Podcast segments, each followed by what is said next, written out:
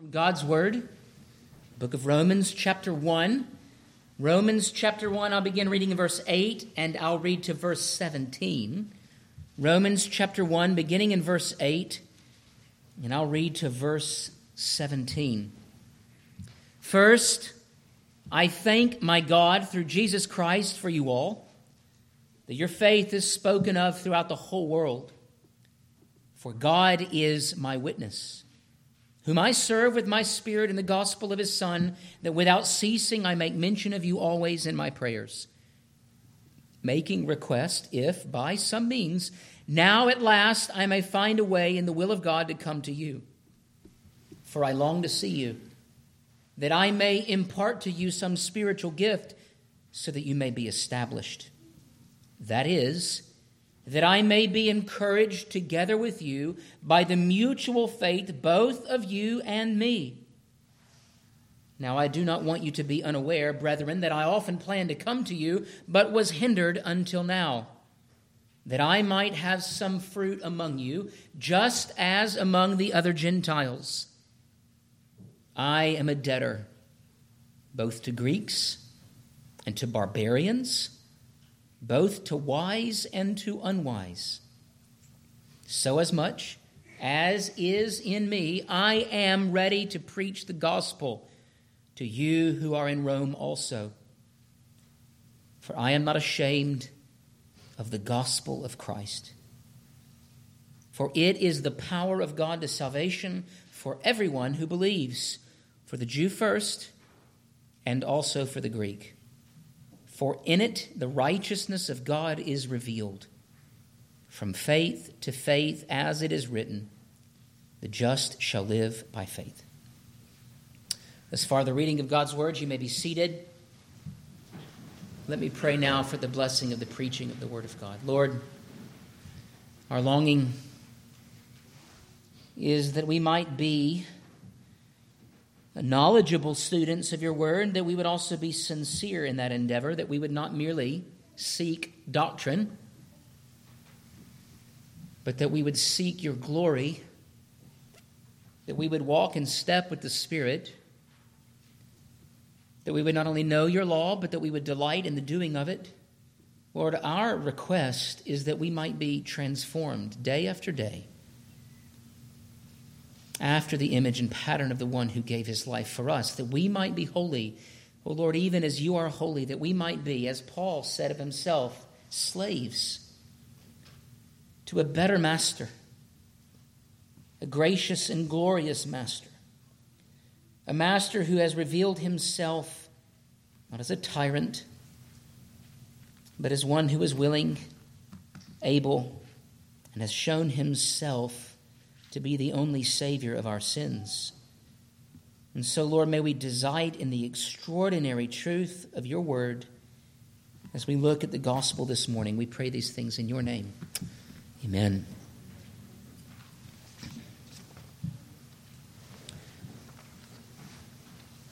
We come to the fifth in this series of sermons from the book of Romans.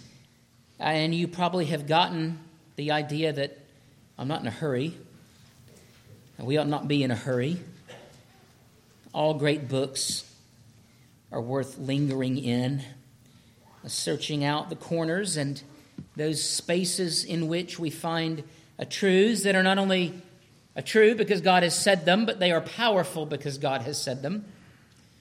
Uh, last week, I covered to some degree uh, Paul's apostolic calling and his apostolic heart that he was one who possessed a desire and a readiness to preach the gospel to this place that he wanted to go. And not only to the Romans, not only to those early in his ministry, but he longed to go west to the nation of Spain. Christ had even said to his disciples while he was on earth, You will be my disciples, you will be my apostles, you will bear witness of me in Jerusalem, to Judea, to Samaria, and to the utter ends of the earth. And what happened in the resurrection of Christ is, a, is an earth shaking event. In fact, even at the time of Christ's own resurrection, there were others in that city that were raised from the dead. That there is great fruit that continues to be brought in in this harvest bringing ministry that Christ has called his disciples, and we who are part of that line, the great fruit of his resurrection. And it is this gospel that Paul longed to preach that I want to focus on this morning. It is a gospel that changes the world. It is a gospel that is preached that is from faith to faith that brings about life. So, two points that I want to make this morning as it relates to the gospel of the Lord Jesus Christ. The first, what the gospel is what the gospel is, and then secondly, what the gospel does.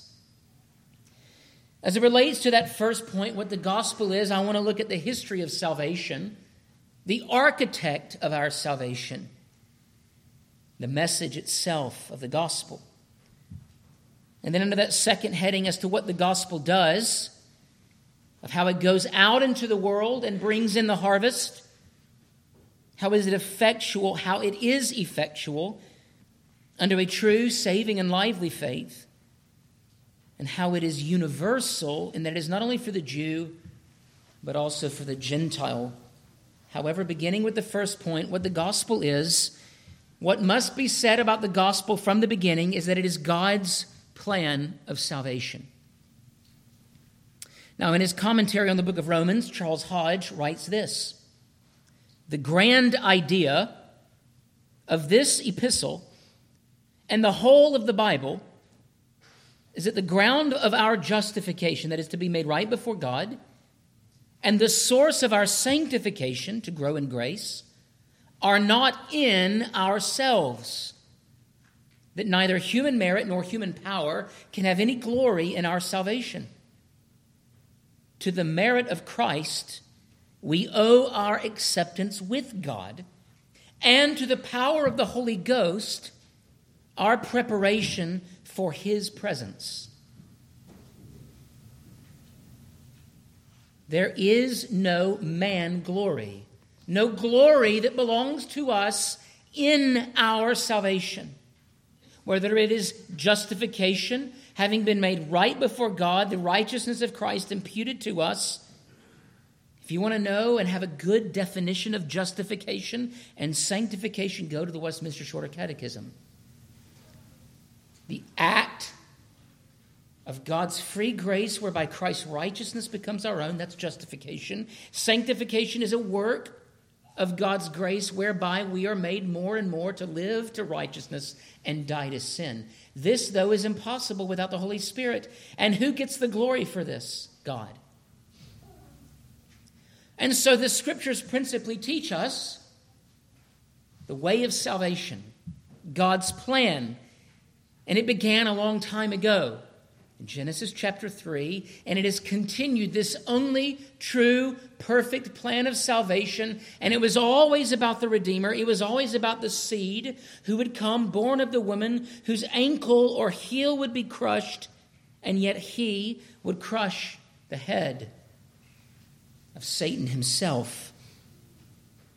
And so the gospel is a clear, understandable, gracious and undeserved expression of God's plan to bring about salvation, reconciliation, peace between himself and man, and man with man through the Redeemer. And though it is not everywhere the same on every page of Scripture, without the gospel there is no need for revelation. There is no culmination of that revelation. There is no grace and beauty and glory to that revelation. In fact, one of the greatest glimpses of that reality that God is the architect of our redemption and the architecture itself is found in Genesis 28, where Jacob is standing beside God in the midst of this dream, and the Lord turns to Jacob, and there they, they're speaking with one another, and Jacob sees what would be like a ziggurat, a, a religious structure upon which angels were ascending and descending. And what Jacob saw was a tower that could accomplish what Babel could not. Remember what happened at Babel? Man said, Let's build a tower into the presence of God. That is an expression of all man made religion.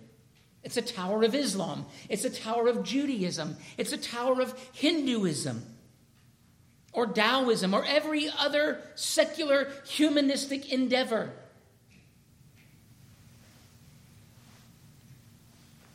And God had to come down to see it. It was not capable to accomplish what they built it for. But Jacob sees a tower that goes all the way to heaven and all the way to earth. It mediates God's presence. Now, Jacob did not understand all of that, but we do. Why? Because in John's Gospel, John 151, what does Jesus say of himself? I am the one upon whom angels ascend and descend. How glorious the gospel becomes when we understand all of this Old Testament insight that the gospel revealed is in many ways the gospel concealed yet ever increasing in its clarity as to the person and work of the Messiah the further you go. And so the architect and the architecture, the one who has designed and the one who mediates, is the triune God. And so the gospel is God's plan of salvation. And it is the true record of that plan. And so when you say, Have you heard the good news of the gospel of Jesus Christ? What are you referencing? That very clear sense, sentiment, instruction that no man can be saved aside from, except from the work of Jesus Christ on his behalf. But that Christ centered gospel is not novel and new with Matthew, Mark, Luke, and John. It is ancient. It is glorious. It is beautiful because it is a plan that comes from the one who is glorious and beautiful and true and righteous. And so the gospel is the plan. But the gospel is also redemption accomplished and applied. Now, when I speak of redemption accomplished and applied, I'm speaking of the Gospels Matthew, Mark, Luke, and John that Christ came and did the work that was necessary. He accomplished the work of reconciliation. And the application of that work begins with the book of Acts. And the application, the pouring out of the Holy Spirit, and the sending out of that gospel into the nations. But it has already been accomplished, has it not? And it is not merely a guarantee of opportunity. What I mean by that is, Christ did not merely come so that man might be saved. Christ died for the elect, and we were with him on the cross in this eternal union with him. His death, burial, and resurrection is therefore effectual to all who believe. And it is particular in who it was for. It is for all who believe. And who is part of that? Well, those to whom Paul is writing. Paul thanks in verse 8 First, I thank my God through Jesus Christ for all of you that your faith is spoken of throughout the world. For God is my witness, whom I serve with my spirit in the gospel of his Son, that without ceasing I make mention of you always in my prayers.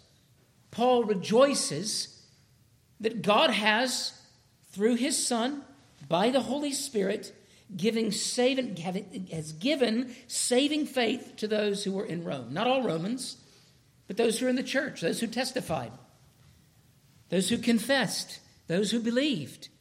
those who were members here in the church. It is the application of Christ's full salvation. That Christ is the Messiah, the one promised long ago, and he must be believed upon. Look at verse 16. We'll jump around a little bit this morning. For I am not ashamed of the gospel of Christ, for it is the power of God to salvation for everyone who believes. Now, we'll get to this particular nature of the redeeming work of Christ, especially by Romans chapter 9, which is the big election chapter. But for now, it is enough for us to say that the means by which the righteousness of Christ is given to us and those who receive it are those who believe. But this application of the righteousness of Christ is only possible because it has been accomplished.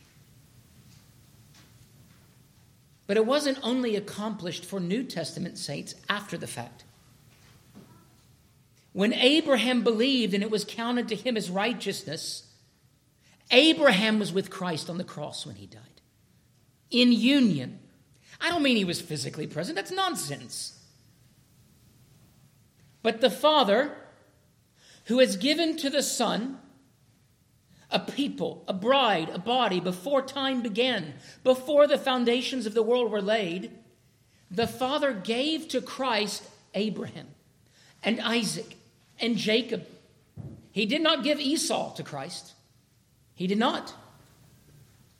Esau was not part of the family, the body of Christ. We know this because of Romans chapter 9. Who then determines all of this? Well, it is not you or me. And so the gospel is not merely the working out of our salvation, it is the communication of the glorious design of God. And so, even within the gospel, is the nature of its application to sinners such as ourselves, built into God's plan that only those whom God has chosen have it applied to them. And this is good. Because if the choice was left up to you and to me, guess who would choose? Not me, not you, but only, well, no one. And so, this sovereign accomplishment and application guarantees not only that there is, a one, there is one who is the perfect sacrifice, but that there will actually be those who take the righteousness of Christ and they wear it because it is given to them. And the way that this is possible is because the gospel is also power unto life. So the gospel is God's plan. The gospel is God's sovereign redemption accomplished and applied, and the gospel is also power unto life. That's what he says. Verse 16 again. I'm not ashamed of the gospel, for the gospel is the power of God to salvation for everyone who believes. Now, concerning the power of the gospel, John Murray writes this God saves through the message of the gospel. And the implication is that God's power as it is operative unto salvation is through the gospel alone.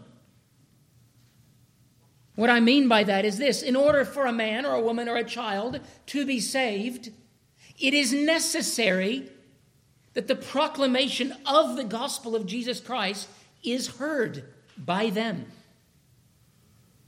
The gospel is operative. That means it is powerful. It is the mechanism that brings about salvation through the gospel alone, not by invention, not by a sincere faith in some other God and just living a good life. Which is why in Romans 8, Paul says to the church, we need to get pastors out into the field. Why? Because it is through hearing that faith comes. The hearing of what? The gospel.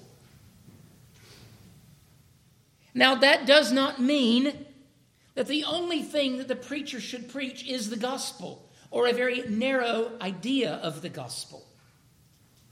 Though there are some in the church today that would say, don't do application, only do the gospel. And I say, how will I know how to live? There is much more to the Christian life than the gospel.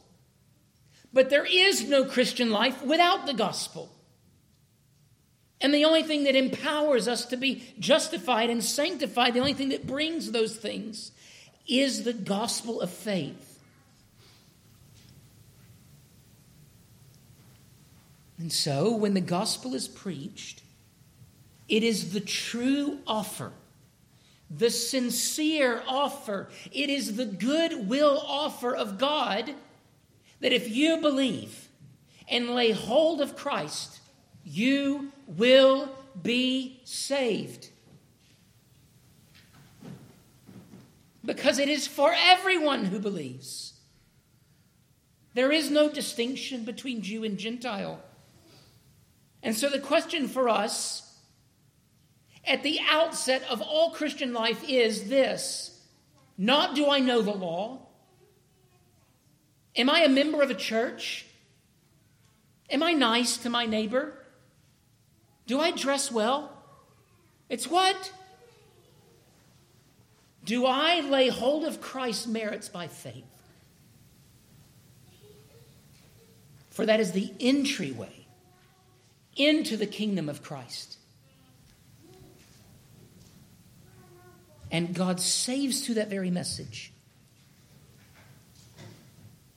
There is a calling then that is part of the gospel that must be believed by faith. And so there is no salvation in the Bible that is not accomplished by faith. Do you believe it?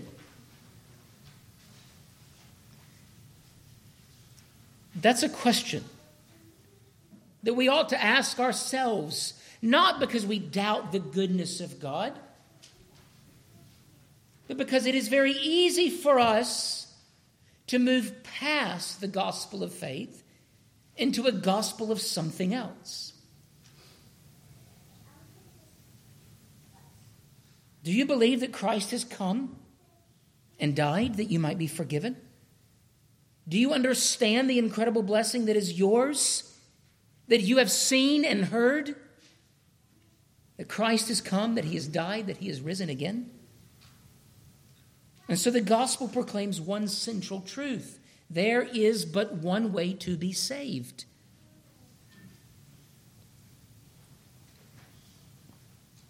And the reason why Paul was so ready to preach it was because at the end of the day, it was the only hope for Spain. It's the only hope for Gaston County. It's the only hope for any of the places where we live, or any of the people that we know, or ourselves. Now, next week, I'll talk more about why Paul says, I am not ashamed, and why the gospel of Christ deals with the shame, not only that we felt in the curse, but also amidst a people who endeavor to do religion their own way and deny the fact that they need to be saved from anything. But for now, what I want to talk about is what the gospel does. Now, first and foremost, the gospel does that which God designed the gospel to do. It is powerful because God is the designer, God is the accomplisher and the applier of it. And so the gospel goes out into the world and it brings in the harvest. And the way that it does it is Christ sends out his emissaries armed with this very simple message. And he says, through the proclamation of that message, that man only by Christ can be redeemed, men will come not because of their own righteousness, but because the Spirit gets them by the lapels and he changes their hearts and he gives them new life and he brings them into the kingdom. Not begrudgingly, he makes us happy. Now, how does he do that? Because at some point in your life and mine, out of the sight of the misery of our sin and rebellion, we look at it and go, There's no hope in this stuff. I can't hide from the reality that there is a God, that He is angry with me. And apart from the saving work of Christ, I stand condemned before Him. And so I come to the cross of Christ and I bow before it and I say, I am a worm, I am a sinner, I am undone. Free me from my sins. And Christ says, Okay, of course. It is for everyone who believes.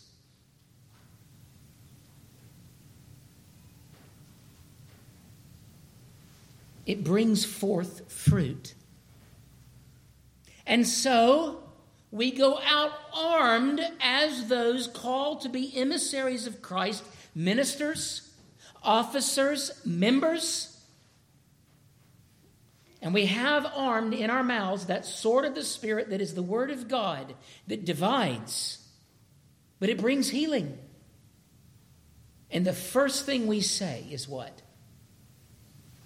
That the peace that is necessary for you to live and accomplish the purpose for which you have been made, you must be at peace with your Maker, who is also your Redeemer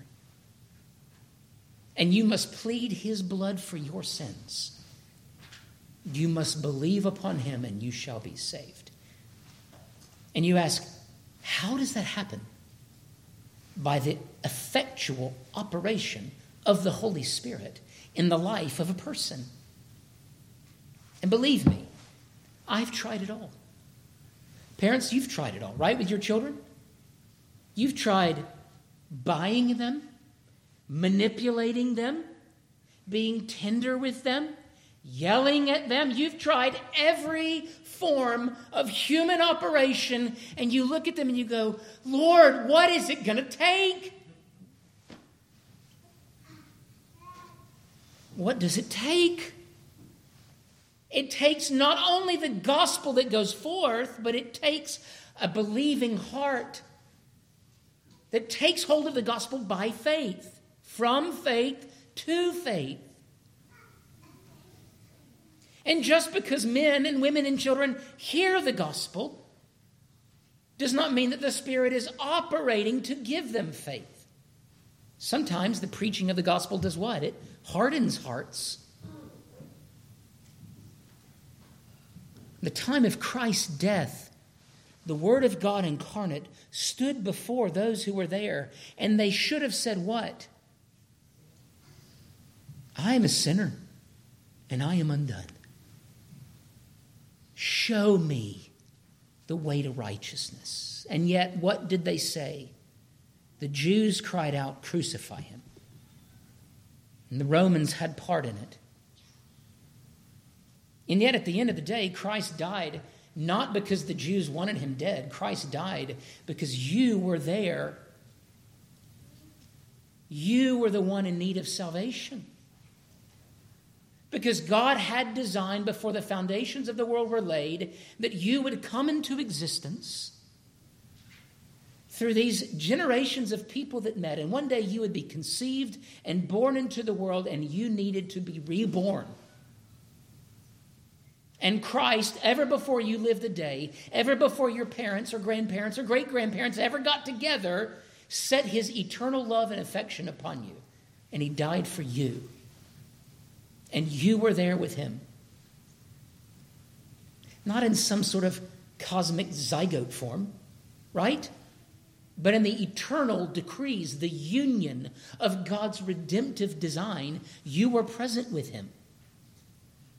And that is why when we proclaim the gospel, it has fruit because it depends not upon me or upon you, but because of the divine purposes and plan of God and the Spirit who is powerful. And so it brings about an effectual, saving, lively, true faith. Because the gospel is not pure theism or doctrine of God. It is not just the plan, nor is it a clear ethic and morality. No, it is what? It's nuclear material. It is the power source. It is the very thing that brings about the salvation of the nations. Because it's not just for Jews. And it didn't just stay in Jerusalem. You and I, saints, have brothers and sisters in places where people used to eat people. And what turned them from cannibals to people who don't eat people anymore? It was going to the book section right at Barnes and Noble and learning how to properly eat. Right? Let's just stop eating people. Let's have a well balanced diet. What was it? It was the gospel. It was the Spirit of God at work in the hearts of barbarians and Greeks. I mean, what do you think this area would have been like 2,000 years ago when Christ came? What was the land that would one day become Gaston County? Who was living here? Savages. I don't mean that term condescendingly with some sort of ethnic pride. I mean those who were very much geographically, covenantally far removed from the preaching of the gospel. But when the preaching of the gospel made its way over here on these little boats and these Bibles in hand, and men began to preach, what happened? People believed. And they stopped killing one another and eating one another and serving pagan gods and clothing themselves with something that could not protect them. Because the gospel is effectual for Jew and for Greek or Gentile. How is that possible? For what Paul says in verse 17 because it is the righteousness of God It is the righteousness from God. It is the righteousness that God provides in place of our unrighteousness.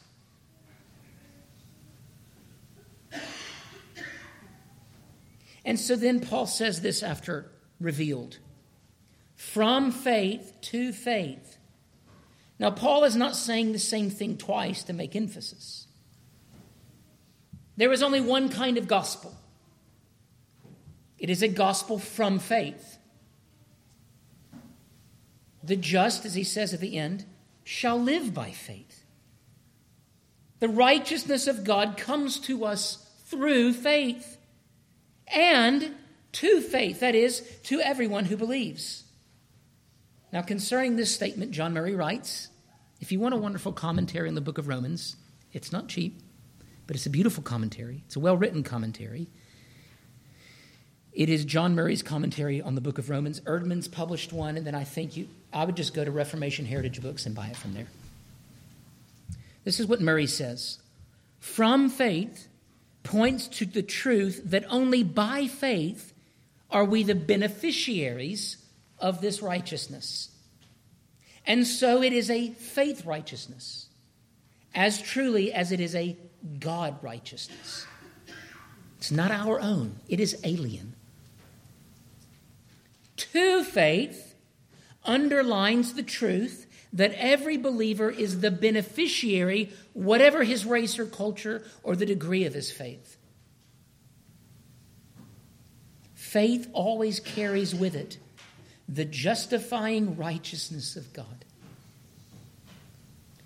Now, this is glorious because what it means is there are no Christians who, believing the gospel, are part of the way there. That the only infallible grounds of our assurance is that even with little faith, you have the whole of Christ's righteousness. I need you to get that. Because oftentimes in the Christian life, either because we've inflicted ourselves with harm due to our own sin, or because sometimes we come to the table and perhaps some of you have heard a false teacher inject doubt into your mind about the exclusive nature of the truth claims of Scripture. Christ does not say he seems to be struggling. Let's dial back the faith gospel stuff a little bit. We'll give him 80%. He's struggling. This is how we handle one another, isn't it? Spouses, we only say I love you when we feel like we that sort of withholding. There is no withholding.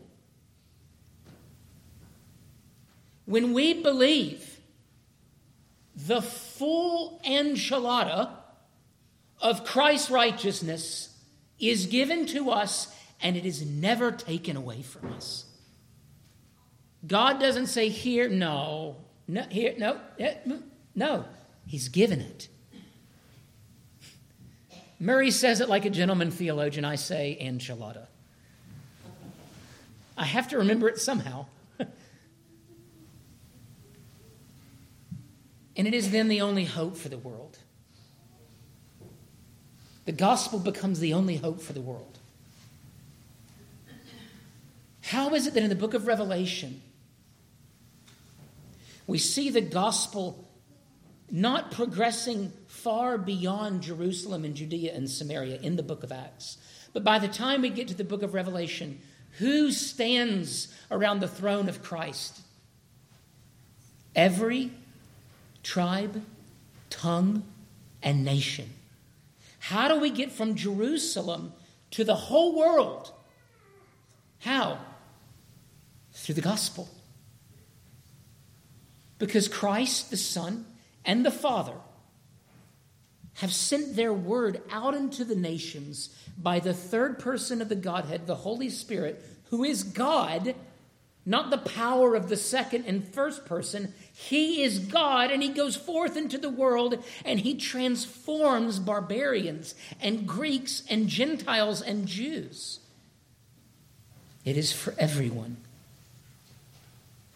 It is for everyone who believes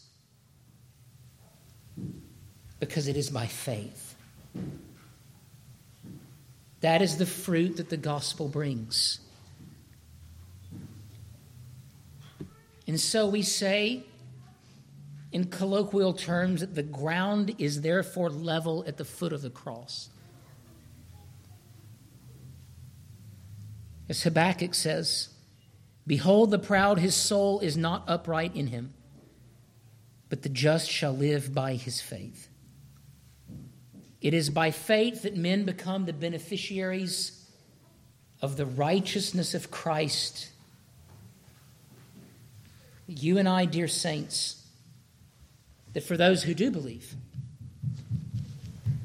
it is because Christ has come and died for us. There is then no hope of righteousness apart from what the gospel promises. So there's been a lot of theology today, and much in the way of expanding a few, though rich, dense words.